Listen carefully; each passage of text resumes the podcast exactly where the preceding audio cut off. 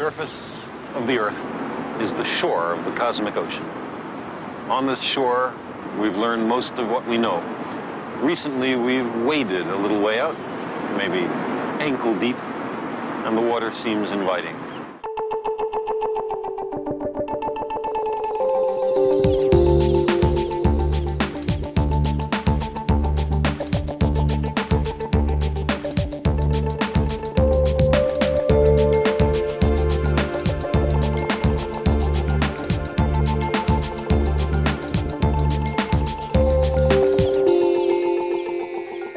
Kassakorten är ifyllda, bisysslan är beviljad, det är fredag och dags för ännu ett avsnitt av Obiter Dictum med mig, Billy Rimgard och Tobias Nordström. hej, Hejsan, allt bra? allt är fint. Eh, Du har haft en bra vecka? Ja, jag tycker det har varit en bra vecka, speciellt med tanke på senaste avsnittet av, eller senaste två avsnitten av Rubicon som, eh, ja, vi har pushat lite för den serien förut här, men det är Mm. verkligen dags att, eh, att lägga ner lagen om, om Def- Rubicon. Definitivt. Eh, Jag har sett om Inception. Jaha, Eh, Det var trevligt. Den höll för en andra sittning också. mm. Eh, Och sen har jag, ja, man kan väl säga att hipster ambitionerna går varma hemma hos eh, Tobias Nordström. Jag har skaffat mig Tumblr. oj. Ja, det är lite olikt. Vi är vana med att du går under radarn Ja. i digitala sammanhang. Jo, Jag vet, jag vet inte vad, som är, vad jag har för problem just nu, men eh, ja, vi får se. Det kanske kommer lite kul där. Man brukar vara tvungen att patrullera internets skumraskvarter för att kunna hitta dig. Ja, jag brukar ju tycka om att hålla mig på fel sida lagen. Vi ska, fel sida lagen höll vi oss på faktiskt förra veckan, kan Mm. man nog säga. Ehm, och tänkte krypa till korset lite. Vi, vi fick mothugg på, vår- på vår blogg oddpod.se eftersom eh, vi alla var ganska eniga här när Hanna Fahl var och gästade om att Nikita, nyinspelningen, är en eh, liten rip-off av Dollhouse. Mm. Ehm, nu är inte Hanna här och kan försvara sin, eftersom det var, det, var, det var främst hon och du som bollade upp det här. Men, Men jag känner, jag, eftersom att jag var, höll med Hanna så, så mycket så får väl jag bära hundhuvudet ja, lite grann. lite grann. Mm. Ja, för vi fick en eh, kommentar på, på bloggen som utvecklades till en lång eh, kommentarstråd med Mhm. diskussion. Det var Cecilia som eh, protesterade å det vildaste eh, om att gamla Nikita faktiskt har, eh, alltså den föregick ju Dollhouse och att de här grejerna som vi tog upp, att ehm, de är instängda på en plats och tränas, de tillåts inte ha relationer, de behandlas lite som barn och så vidare. Eh, att hela den grejen kändes väldigt lånad från, från Dollhouse Mm. som, som lades ner. Men så såg vi om den amerikanska versionen av Nikita. Ja, precis. Inte Luc Bessons eh, The original. Assassin heter den, den, alltså den amerikanska remaken. Den gick på kanal 6, tror jag det var, Mm. eh, lördag natt. Mm. Eh, och jag, blev, jag jag skämdes redan när jag såg det för att det var scener där som var, ja, som, som var precis så som Cecilia beskrev dem och helt plötsligt så var det liksom uppenbart att det var Dollhouse som hade varit och nallat. Och plötsligt känner jag mig lite nöjd över att jag inte gjorde den referensen Ja. i förra veckans avsnitt. Ja, jo, men, men samtidigt, jag, för, jag, förstår, jag förstår vad han var inne på och, och det är fortfarande, det finns givna referenser till Dollhouse med, med, med konceptet, men eh, som jag även skrev där på bloggen så kan man nog tänka sig att Dollhouse lånat en hel del från Nikita också. Mm. Så bra, fortsätt eh, kommentera och mejla oss gärna på kontakt.oddpod.se för vi är ju glada amatörer. Ja, och det, Amatörradio, är det det vi sysslar med? ja, framförallt eftersom att konsensus alltid är så stor här Ja. så känns det som att Man kan bolla upp vad som helst och få medhåll i OBT Dictum-studion. Precis, så det är bara bra om någon annan kommer in och säger mm, hytter med näven. Ja, men vad står på agendan eh, idag? Eh, ja, vi ska diskutera den här nyupptäckta planeten som eh, möjligen kan, eh, vad säger man, supporta liv. Ja, Stö- ja, den kan, det kan finnas liv på den helt enkelt. Eh, och så ska vi prata lite grann om Machete, Håkan Hellström och eh, återvinnandet av kulturella feno- fenomen. mm. Eh, och sist så ska vi prata lite grann om Max Richters nya skiva Infra. det postapokalyptiska temaalbumet. Ja, precis. Mm. Det, var- det var ju stort när eh, de släppte nyheten om den här eh, GLIS. Mm, eh, 581G. Man måste alltid kolla papperna och jag hade inte mitt papper i närheten så därför så Ja, vi vi tvistade här innan om, om uttalet och vi kom fram till att Gliese, eller någonting åt det hållet. Mm. Det, var, det var fel forskare som upptäckte upp, upptäckte det, eller som upprättade det eh, indexet. För Ja. det kommer ju från någon så här Glises eh, eh, index of nearby stars eller någonting sånt där. Precis. Eh, blev du hoppfull? Lite. Det Ja. blir man väl? Jo, Alltså, jag, jag, jag också direkt. Rymden är ju ändå liksom, eh, ja men det är det sista vi har kvar på något vis. Ja, men det är ju the final frontier, Ja. så, som Jean-Luc Picard säger. Ja, eh, och och från det hållet vi kommer ifrån så är det ju självklart att här, precis, man, direkt så tänker man, när åker vi? Mm, precis. Where do I sign up? Kan vi ta med oss Carl Sagans gamla skor typ? Ungefär. Eh, men jag vet inte, när man, när man läste på lite om den här planeten så var det väl ändå, så sjönk ju förhoppningarna ganska, ganska radikalt kändes det som. Fast alltså med, med galaktiska mått mätt så är den ganska nära. Ja, givetvis. Då är den liksom nästgårds. Ja, men jag kom direkt att tänka på eh, Werner Herzog, jag nämnde honom här för några veckor sedan också, men han gjorde ju för några år sedan en slags, ett slags mockumentär om, eh, om en rymdvarelse som kom och bodde på jorden och eh, kom från Andromeda-galaxen eh, och pratade om, ja, om var han kom ifrån och hans syn på jorden. Mm. Eh, den heter The Wild Blue Yonder. Väldigt kul och väldigt bra. Men i, den här filmen så håller då den här rymdvarelsen, han beskriver då problemen med, med rymdutforskningen helt enkelt. Eh, och han pratar då om, Vä- vänta, vi måste nästan ha lite musik till det här.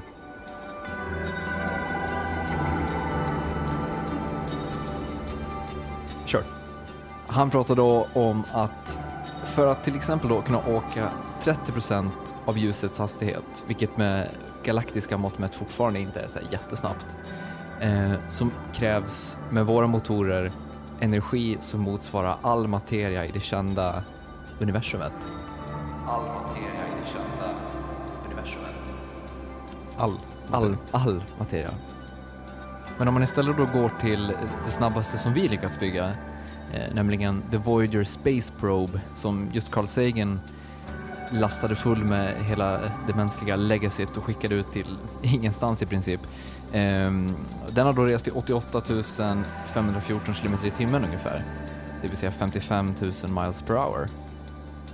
Om vi lyckas bemanna ett sånt skepp eh, och förutsätter att det har rest i ungefär 20 000 år, alltså genom hela den mänskliga utvecklingen, från att vi är jägare och samlare fram tills att vi idag sitter och spelar in en podcast, eh, så har vi ändå bara kommit 15 procent av vägen till Alpha Centauri.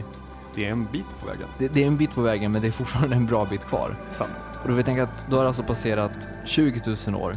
Det motsvarar ungefär 500 generationer. Eh, så att besättningen på, på den här rymdfarkosten, de eh, har antagligen slagit ihjäl varandra. Och har de inte slagit ihjäl varandra eh, så har de nog ja, blivit missbildade av all inavel som måste äga rum på det här skeppet. Om man tar ett stort skepp med väldigt många personer. Ja, det måste till väldigt många personer. Men vi, vi, förutsätter då att vi har lyckats hitta en lösning för att eh, inte hamna, gå i den fällan. Mm. Ehm, så är risken ändå väldigt stor att vi antagligen har glömt bort varför vi åkte eller var vi är på väg. Eh, 20 000 år är ju en hel del historia liksom att, att genomleva för, eh, för en varelse eller ett folkslag eller vad som helst. Plötsligt kommer jag att tänka på Star Trek Original Series-episoden eh, For the world is hollow and I've touched the sky. Okej. Där är det ett, ett gäng som sitter inuti en ihålig eh, asteroid och är på väg någonstans. Men det, det, de har sedan länge glömt bort liksom, vart de är på väg och varför. Mm. Så att, ja, Ja, men det, det är ju det är liksom ett stort problem med just att utforska rymden, att rymden är en stor plats. Ja, ganska. Ehm, om vi, men, och då har man alltså kommit 15% av vägen på Mm. 20 000 år. Man har som sagt en bit kvar. Och då är det ändå till en, vår närmsta stjärna Alpha Centauri som är 4,5 ljusår bort. Mm. Fyra och ett halvt. 4,5. Gliese 581G befinner sig ungefär 20 ljusår bort. Hmm. Det innebär alltså att om man eh, har en farkost som ni som målat upp hela det scenariot så skulle det ungefär ta 140 000 år om min matte stämmer. Mm. Och då har de ingen civilisation att representera för då Nej. finns inte liksom jordcivilisationen kvar. Precis, 140 000 år, det är ja, Då har vi haft typ tre inlandsisar här. ungefär. Så att alltså, och helt plötsligt så i ljuset av de här förhoppningarna och tankarna om när åker vi, så Ja, när åker vi? Ja. det är dags att börja. Ja, Om det, om det kommer ta 140 000 år så borde vi ha börjat igår. Liksom. Mm. Eh, så att, jag vet inte. Man, man blir lätt ganska desillusionerad när man tänker på hur, hur stor rymden är. Fast å andra sidan, om man slår an ett, ett så galaktiskt perspektiv på det, Mm. så kanske vi om 200 år kommer kunna bygga snabba farkoster som tar oss dit på kanske 1000 år. Och då har vi sparat så här 137 000 år jämfört med idag. Jo, jag, är helt klart med dig, men samtidigt tusen år är fortfarande ett gigantiskt problem. Ja, jo. Cryo chambers. Ja, de håller ju till exempel eh, på med nu i, i Ryssland att göra sådana här tester på olika astronauter eh, om hur det eventuellt skulle kunna gå till att resa till Mars. Eh, man har helt enkelt satt sex astronauter isolerade i en eh, liten byggnad eh, utanför Moskva eh, där de ja, sitter då i, jag tror det var ett och ett halvt år. Mm. Och då, ja, under de förhållandena som en resa till Mars skulle innebära. Mm. Det var en väldigt bra dokumentär om det på Vetenskapens Värld, och därför, jag, därför Ja. jag tar upp det. Ehm, och det känns som att om vi inte ens klarar av att åka till Mars, varför vi ens börja fundera över andra planeter? Fast är det inte, inte det här, alltså att man blir glad över att den här finns och att liksom det finns en möjlighet att bosätta sig där kanske i liksom någon skärningspunkt mellan den eviga natten och den eviga dagen. Är inte det bara en så här tröst över att så här, det inte bara är stort, svart och kallt där ute? Men du är såhär Carl Sagan hoppfull. Ja. Som när Carl Sagan i, i, i, sitt eh, Pale Blue Dot-tal säger “Inhabit? Not yet”. alltså det, det, du, Ja. du, du drar mer åt det hållet och det är väl jättebra att folk gör det. Mm. Eh, därför att det är väl på något sätt det som är förutsättningen att det någon gång i framtiden ska ske. Mm. Ehm, och även eh, Christer Fuglesang som de intervjuade i Vetenskapens Värld pratade också om att jo men vi kommer göra det här. Det, Mm. det är inga problem. Mm. Eh, det, Not because it's easy, because we're bored. Precis. Ja. Ehm, Som, som Kaid skrev på, på Twitter åt mig när jag skrev När åker vi? Ja. Ja, men, men samtidigt så, man ser ju på något sätt hur, hur hela det här Lost in Space-scenariet målas upp fr- framför en när man, ska- man ska göra en sån här resa. Ja, alltså det är klart att det finns väldigt många problem och ett, ett av de största problemen tror jag är så här att säg att vi har någonting som kan få ner det till en hyfsad tid, Mm. säg 500 år eller alltså nå- någonting sånt där så att, det är fort, så att det är rimligt för några dårar att ge sig iväg på det. Då kommer ju ändå det här problemet att om det tar 500 år för dem att åka härifrån och dit, vad är det som säger då att vi inte om 200 år uppfinner en, en eh, framdrivningsmetod som gör att vi nästan kan nå ljusets hastighet. Då, då kommer de här krakarna liksom komma fram till en fullt koloniserad planet för att vi liksom, ja, kom dit så mycket fortare. Ja, eller om vi har utvecklat ti- tidsresor så är vi redan där, Ja, tekniskt sett. ja. Jo, men jag, jag håller helt klart med dig där och samtidigt, alltså på något sätt så får man ju liksom inte eh, underskatta styrkan i the human endeavor liksom. Nej. Eh, jag menar, ta en sån sak som när Columbus gav sig iväg. Eh, det är ju liksom lite så samma förutsättningar. Det är Mm. ett gäng människor på ett skepp isolerade från, Mm. eh, från den övriga omvärlden. Och de hade till råga på allt inte en jävla aning om vart de var på väg. Till, till, till havets kant där man trillar ner. Precis. Eh, och det, det på något sätt eh, understryker ju människans vilja att här, ta, ta chansen på något sätt. Men jag upplever ju liksom att det här att vi, vi eh, inte har varit på månen sedan 70, vad är det, 74, 77, Mm. Apollo 17.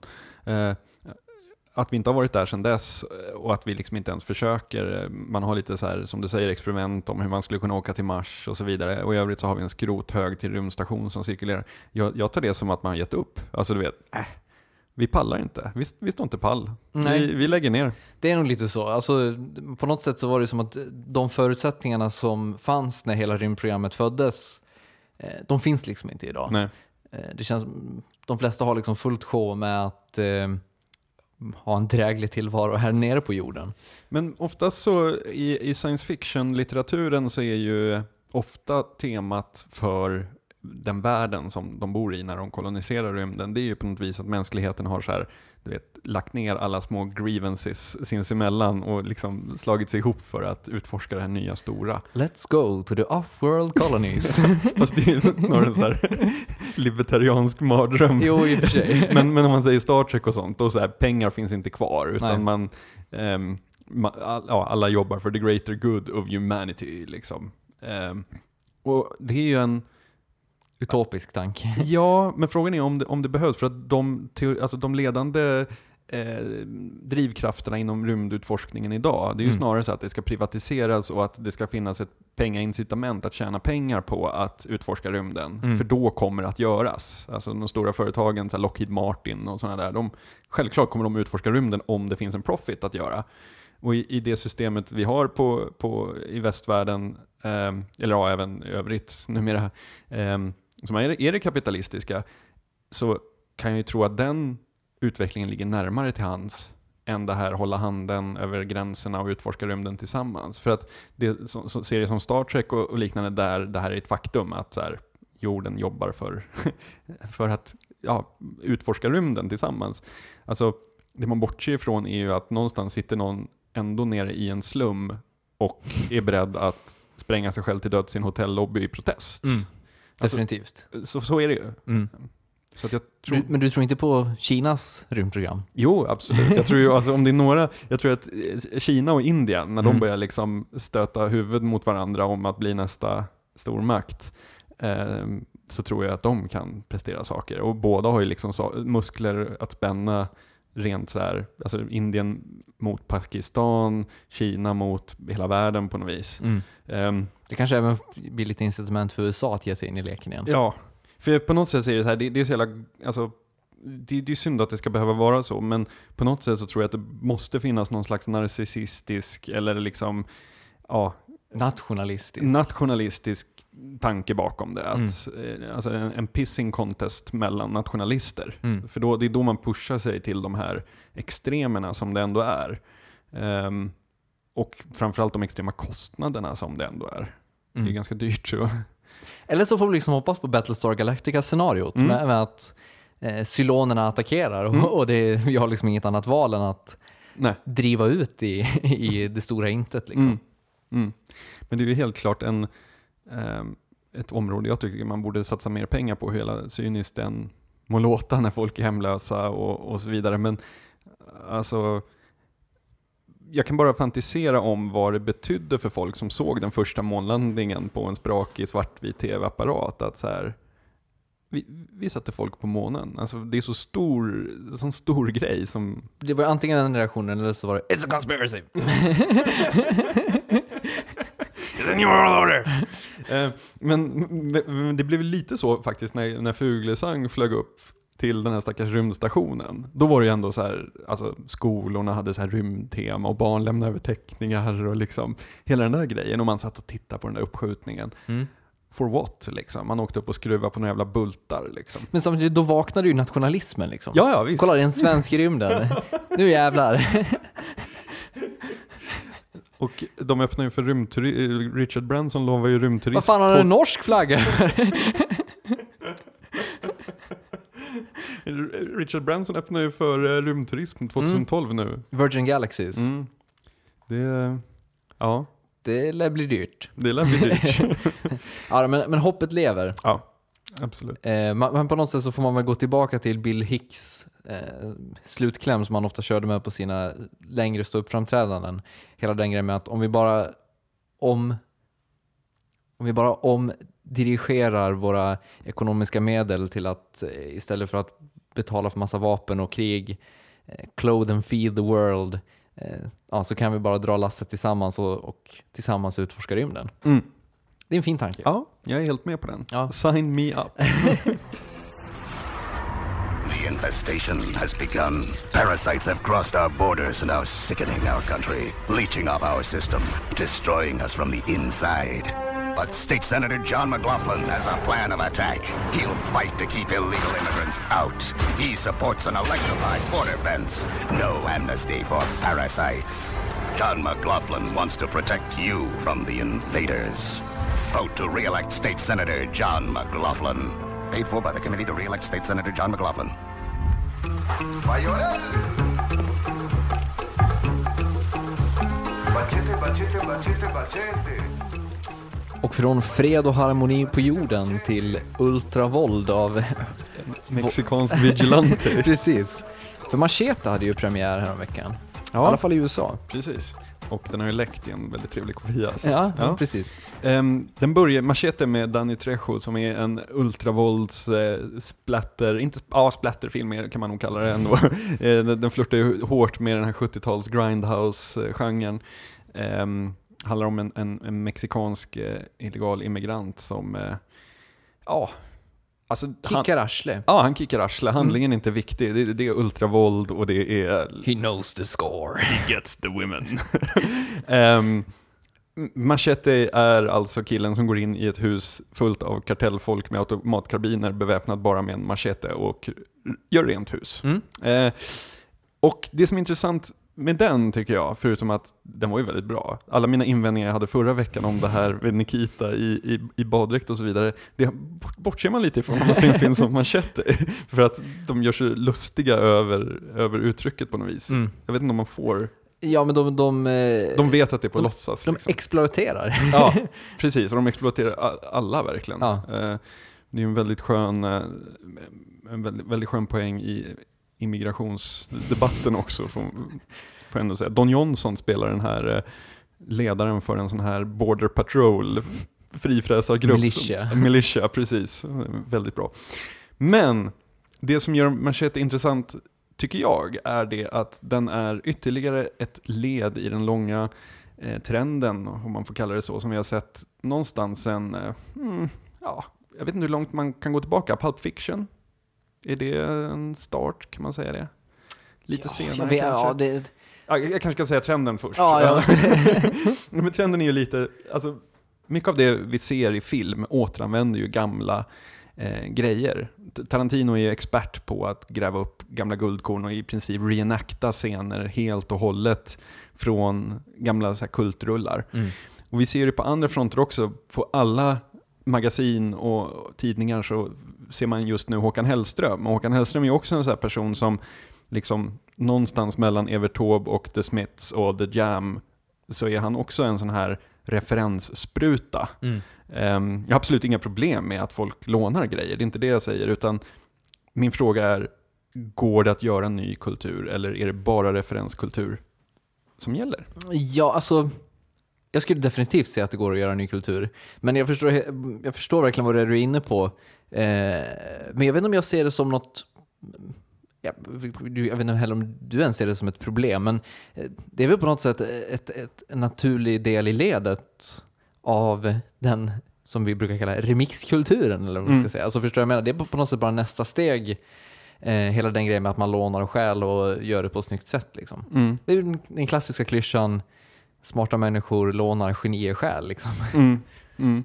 Men, men jag tycker någonstans ändå att man har sett, alltså även de som gjorde saker på 60 och 70-talen lånade ju från de som var tidigare. Alltså, Ja, det är väl någonting man alltid har gjort. Ja, men det känns ändå så här att för varje generation som, som har liksom lånat av den förra generationen så känns det som att det har förädlats lite grann och blivit ett nytt uttryck och så vidare. Mm. Ända fram till någonstans slutet 90-tal, början 00-tal.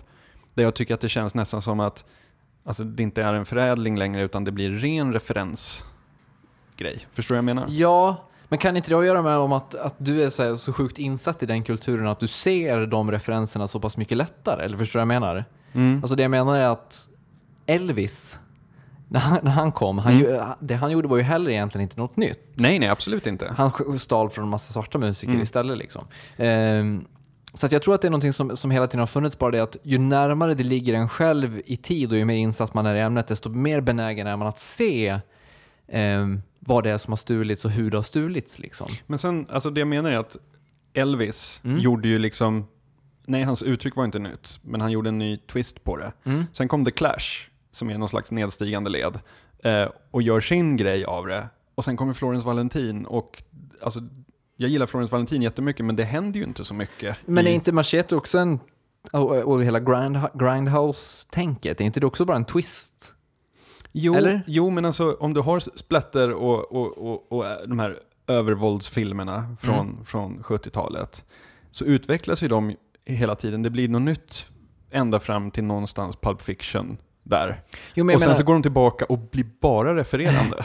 jo, jag förstår, jo, men, men samtidigt så, det är ju liksom, det är ju en pastisch som tar i, i en, eh, framförallt Grindhouse, som tar in i en riktning där man liksom inte driver med det, men man, man, man, man utnyttjar ett bildspråk som är etablerat för att visa något nytt. Förstår du vad jag menar? Mm. Så att man visar, eh, man visar det med någon slags distans till det Mm. och istället så här, grotta ner sig i en sån estetik. Mm. För jag menar, även, även så Håkan Hellström, för, för väldigt många personer så är ju han fruktansvärt uni, en fruktansvärt unik artist. Mm.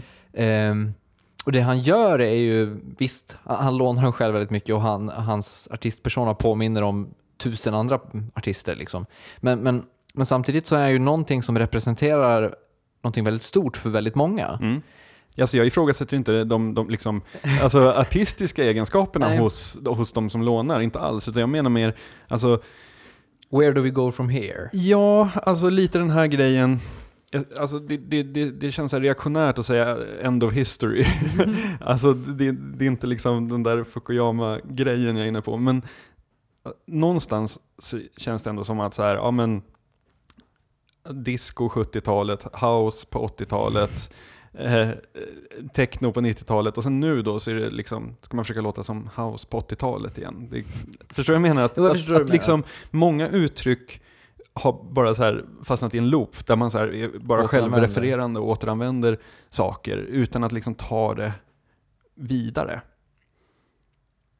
Men tycker du inte någon tar det vidare? Jo, absolut. Alltså, alla tar det vidare kanske lite grann. Ja. Men, men det känns ändå som att så här, alltså, ja, men om vi tar Håkan Hellström, det, är så jävla, det känns som sjukt trött att prata om så här, Håkan Hellström-lån, för att det är liksom det värsta jag vet när folk så här, Eh, jag, jag gillar inte Håkan Hellström som, jag lyssnar inte på Håkan Hellström, men det beror ju inte på att så här, han lånar, det vet du. Men folk är så här, här är nästa låtstöld, och jag hatar det, för att det finns ju inte någonting som heter så. Men, men om vi bortser från det, så är det ändå så här att, alltså, The Smiths och Morrissey och hans texter, alltså även om musiken byggdes på traditionell rock'n'roll och så vidare, med hans texter så tillförde han en, en liksom, jag vet inte om man ska kalla det litterär kvalitet, men alltså en, en någon slags berättande kvalitet Mm. till de grejerna.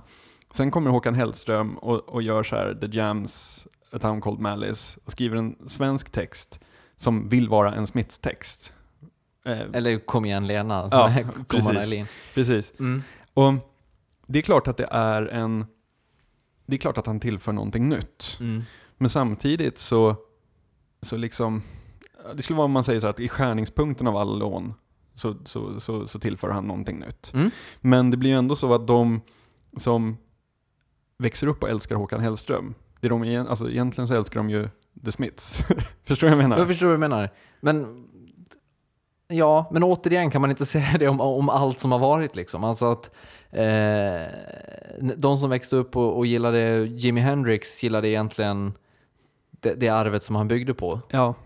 Alltså det, det, det på något sätt ma, ma, Behöver vi egentligen skapa ny kultur? Alltså, ny, Ja, ja, ja, alltså, ge- problemet är, eller problemet, fördelen är att kulturen, eh, det finns ju liksom ingen mastermind som sitter och bestämmer. Nej. Utan den gör ju det den vill göra beroende på vad de som eh, är verksamma inom Mm. kulturen skapar. Mm. Eh, och sen om det rör sig bakåt emellanåt så, så då är det väl så. Eller förstår jag Mm. menar, den kommer ju förr eller senare hitta någonting nytt. Man Mm. har ju sagt gång på gång att säga, nej men nu har vi gjort allt som går att göra. Ja, ja, men det är inte det jag menar. Liksom, utan- nej jag vet. Nej. Ja.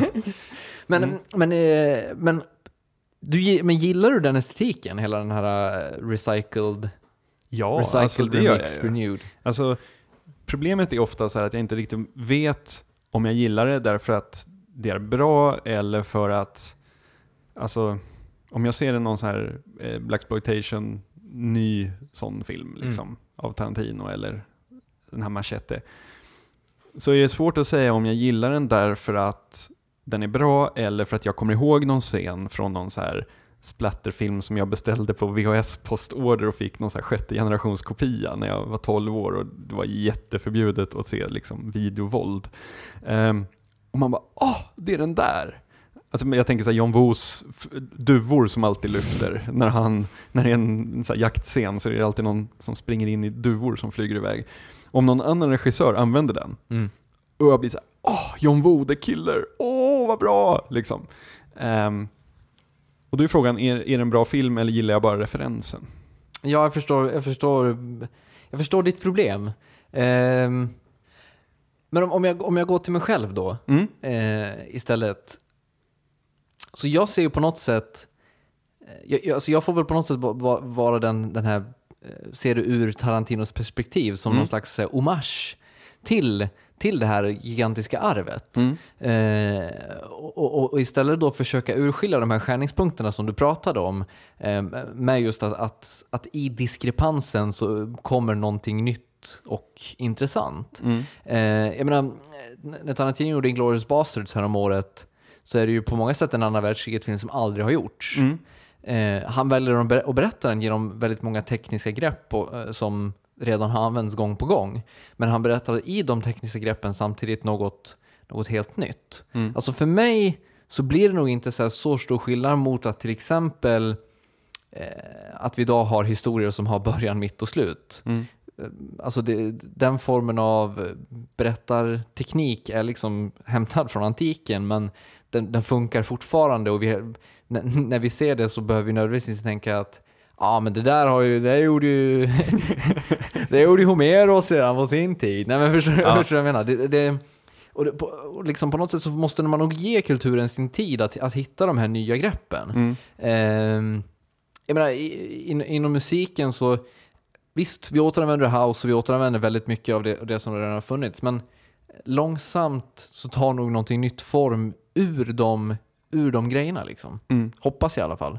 Så som The Fields uh, cut-ups techno Mm. liksom. Den är ju, känns ju fräsch. Mm. Så att, jag, vet inte, jag, jag tror att i de här estetiska ramarna så finns det alltid möjlighet för, för utveckling.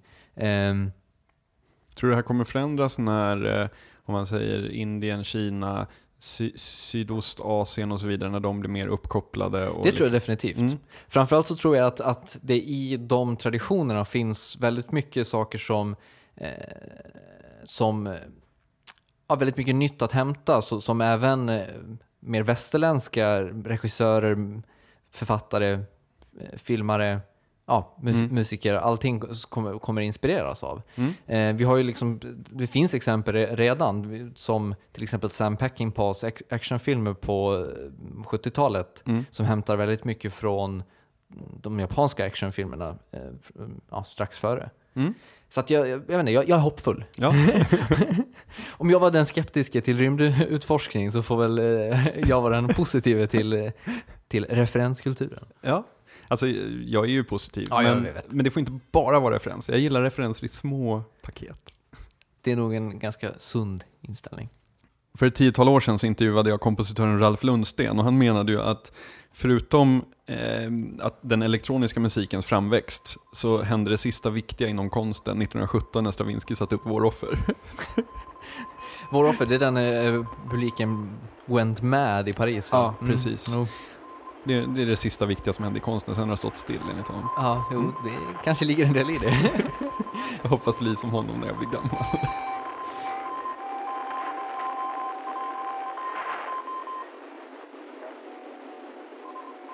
Det kom ett album för några veckor sedan som eh, inleddes med eh, ett spår med bara morsekod.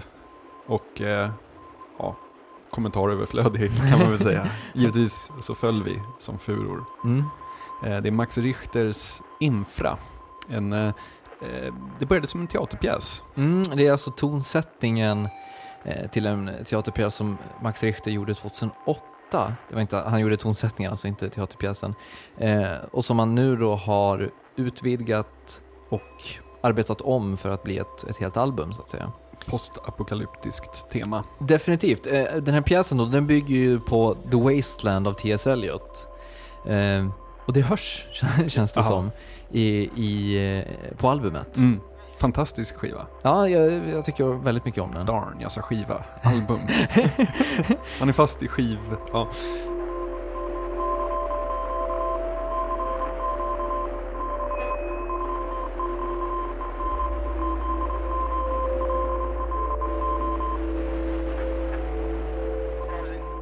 Men den här skivan då, eller det här albumet, ehm, det faller ju på något sätt under, under ramarna för den här postklassiska genren. Postklassiskt. Ja. Precis. Eh, Max Richter är väl en av de vad ska vi säga, pionjärerna inom, inom det här uttrycket. Och han var väl även... Han och nästan- Johan Johansson skulle jag säga. Ja, precis. Jag tror till och med att Max, Max Richter var med och myntade uttrycket. Det var Mm. han som kallade sin musik för postklassiskt. Eh, men om vi säger så här, Billy, för dig, vad är postklassiskt?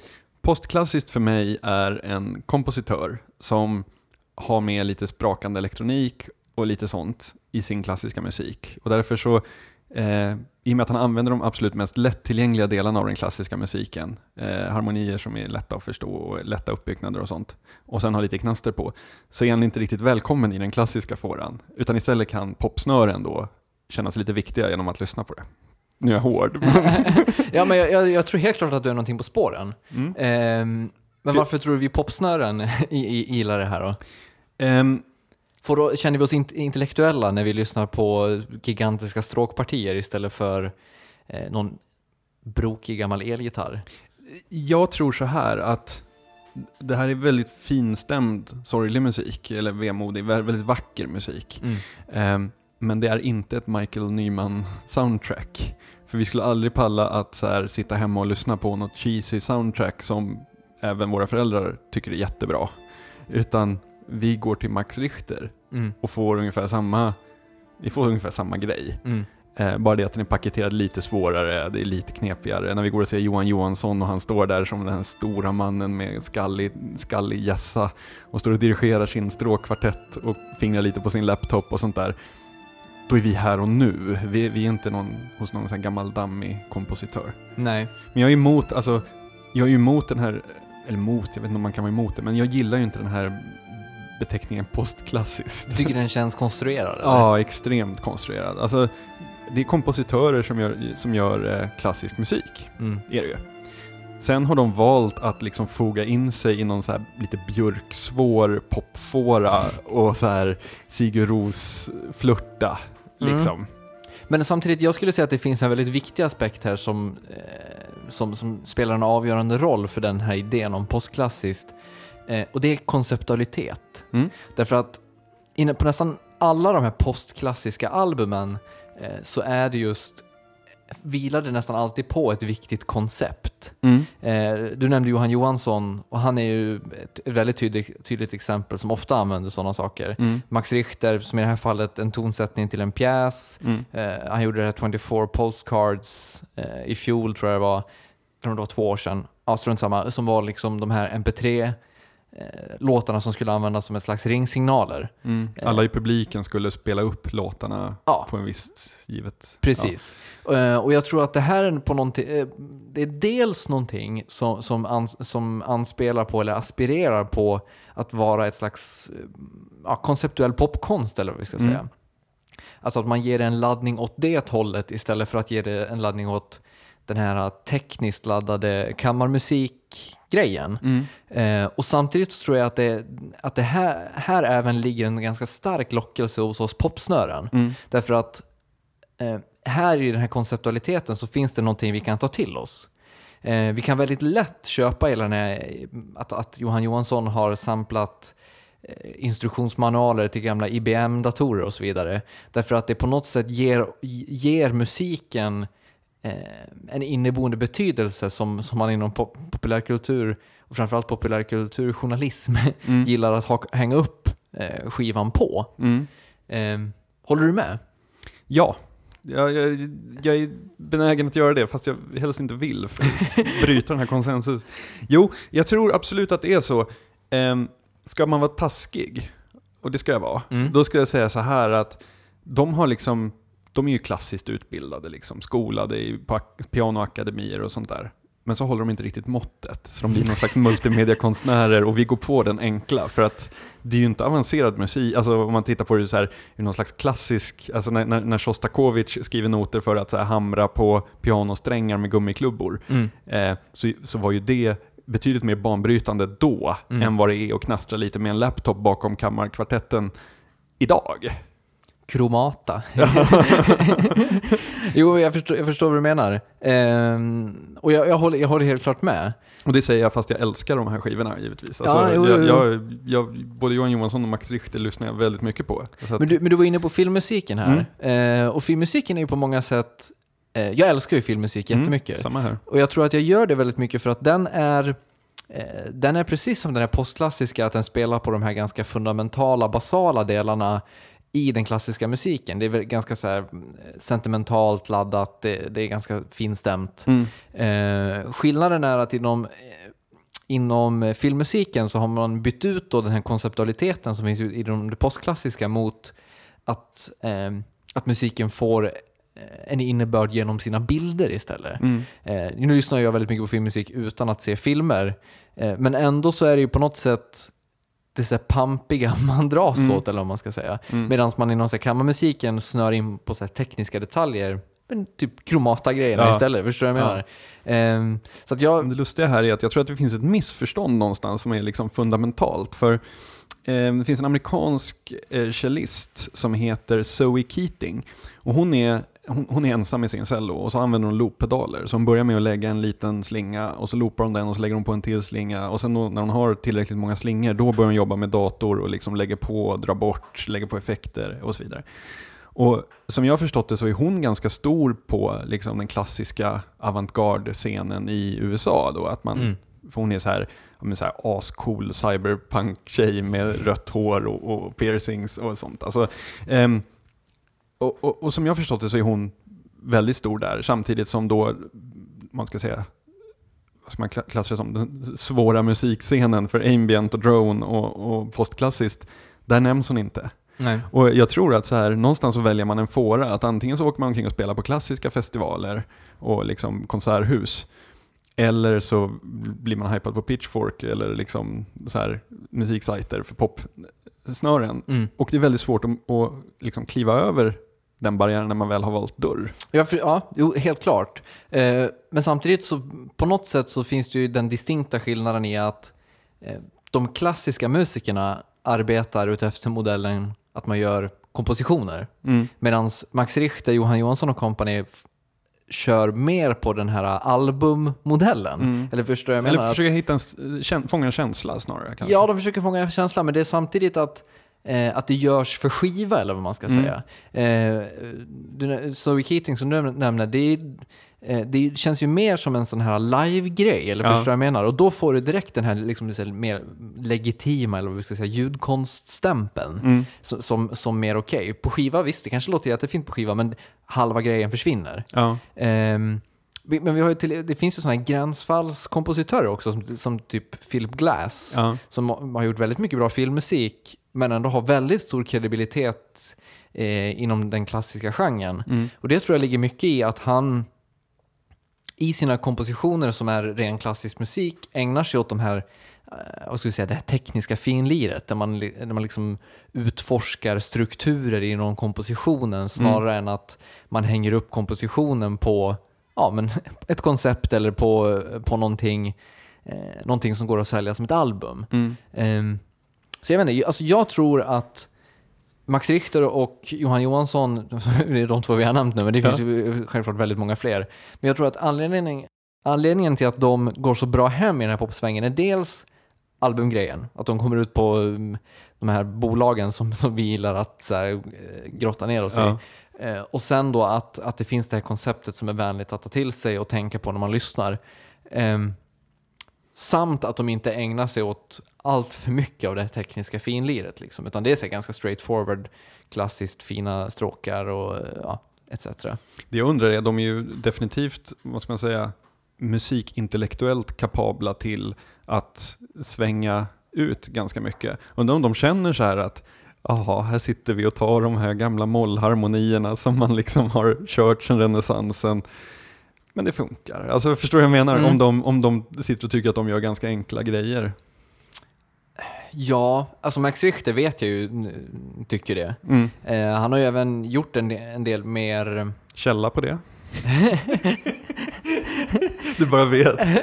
Nej men han har ju även gjort en del mer, vad ska vi säga, mm, som, som har gått hem i, i mer klassiska kretsar. Jag tänker framförallt på The Blue Notebook som är eh, ja, kompositioner som bygger på läsningar av Franz Kafka och, och Zdeslav Milos.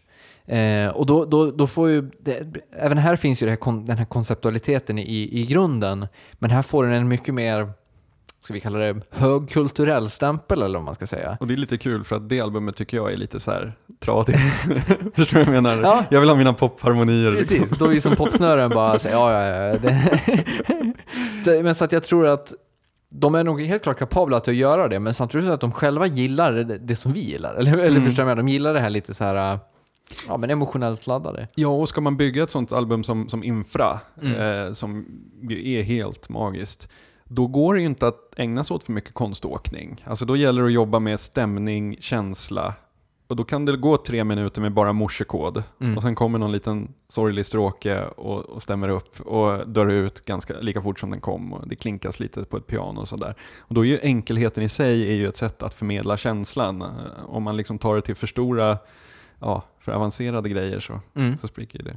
Jo, men samtidigt, eh, jag var på, eh, på Göteborg Art Sound och såg jag en, en, ett framförande av Filharmonikerna eh, där de spelade ett stycke om marin död. och det är samma sak där, det, det är så här sjukt konceptuellt laddat. Eh, och det låter så här bara, åh, marin död. Fantastiskt, men, men skillnaden är då att det finns, det finns liksom inget mer. Ja, det här är marin död och så här låter marin död. Och sen är det då instrument som liksom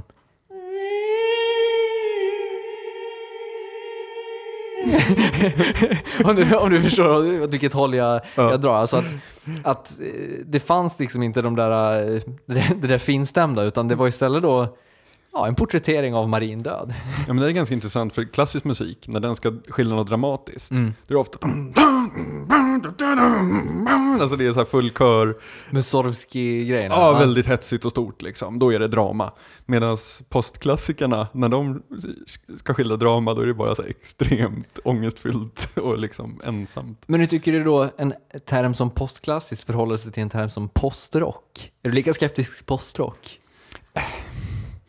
Ja, fast postrock är ju lite mer uttryckligen så här att okej, man använder traditionella rockinstrument och spelar någonting annat än rock'n'roll. Mm. Alltså där finns det ju en tydlig definition på vad postrock är. Mm. Men postklassiskt, det känns som så här, varför postklassiskt? Det är klassiskt. Alltså jag ser Max Richter som en klassisk kompositör som framför klassiska verk Mm. och jag tycker om honom. Eh, och där kommer ju då kärnfrågan, hade jag gillat honom om han själv gick ut och, och var en klassisk kompositör och liksom det gick K-special om honom när han sitter på något kontor i Wien och skriver noter? Mm. Nej, kanske inte liksom. Det är, alltså, kontexten är ju sjukt viktig här. Mm, definitivt.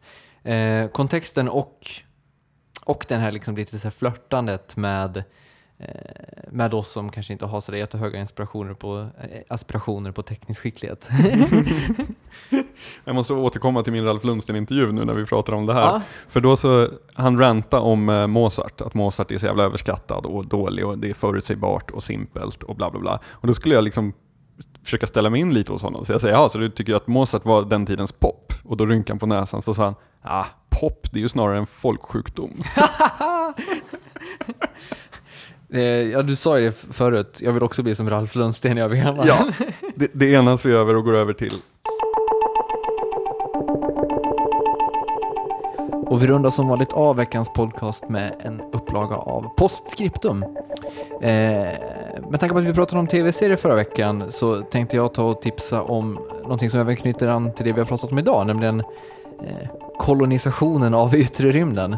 Eh, och jag tänkte då tipsa om en serie som heter Earth 2 som eh, gick på amerikansk tv en säsong 94-95.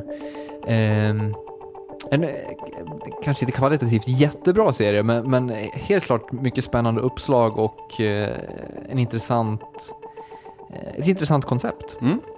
Jag tänkte tipsa om en eh, väldigt bra essä som heter 2013 or What to do when the apocalypse doesn't arrive. Eh, det är Gary Lachman som har skrivit den och den handlar just om eh, ja, hur vårt medvetande fungerar när domedagen inte kommer. För det finns ju ett antal sådana millenniumbuggar och Armageddons som vi har dodgat under åren. Ehm, väldigt läsvärd. Den universella besvikelsen. Ja, verkligen. Mm. Eh, och ni är som vanligt välkomna att kontakta oss på kontakt.oddball.se eller gå in och kommentera på vårt blogg eller twittra oss. Och vi är väldigt sugna på att få mothugg angående postklassiskt och referens. Defini- definitivt. Ehm, Skjut från höften. och det var allt från veckans avsnitt av Obiterdictum. Eh, vi tackar för att ni har lyssnat. Tackar, hej.